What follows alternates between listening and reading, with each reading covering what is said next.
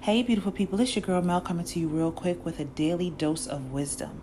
There's an affirmation that I want to share with you guys, and I'm encouraging you to repeat it at least three times today, just so that you can be, be reminded of who you really are.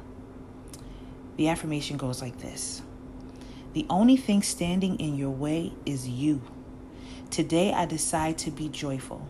Today I decide to stay focused.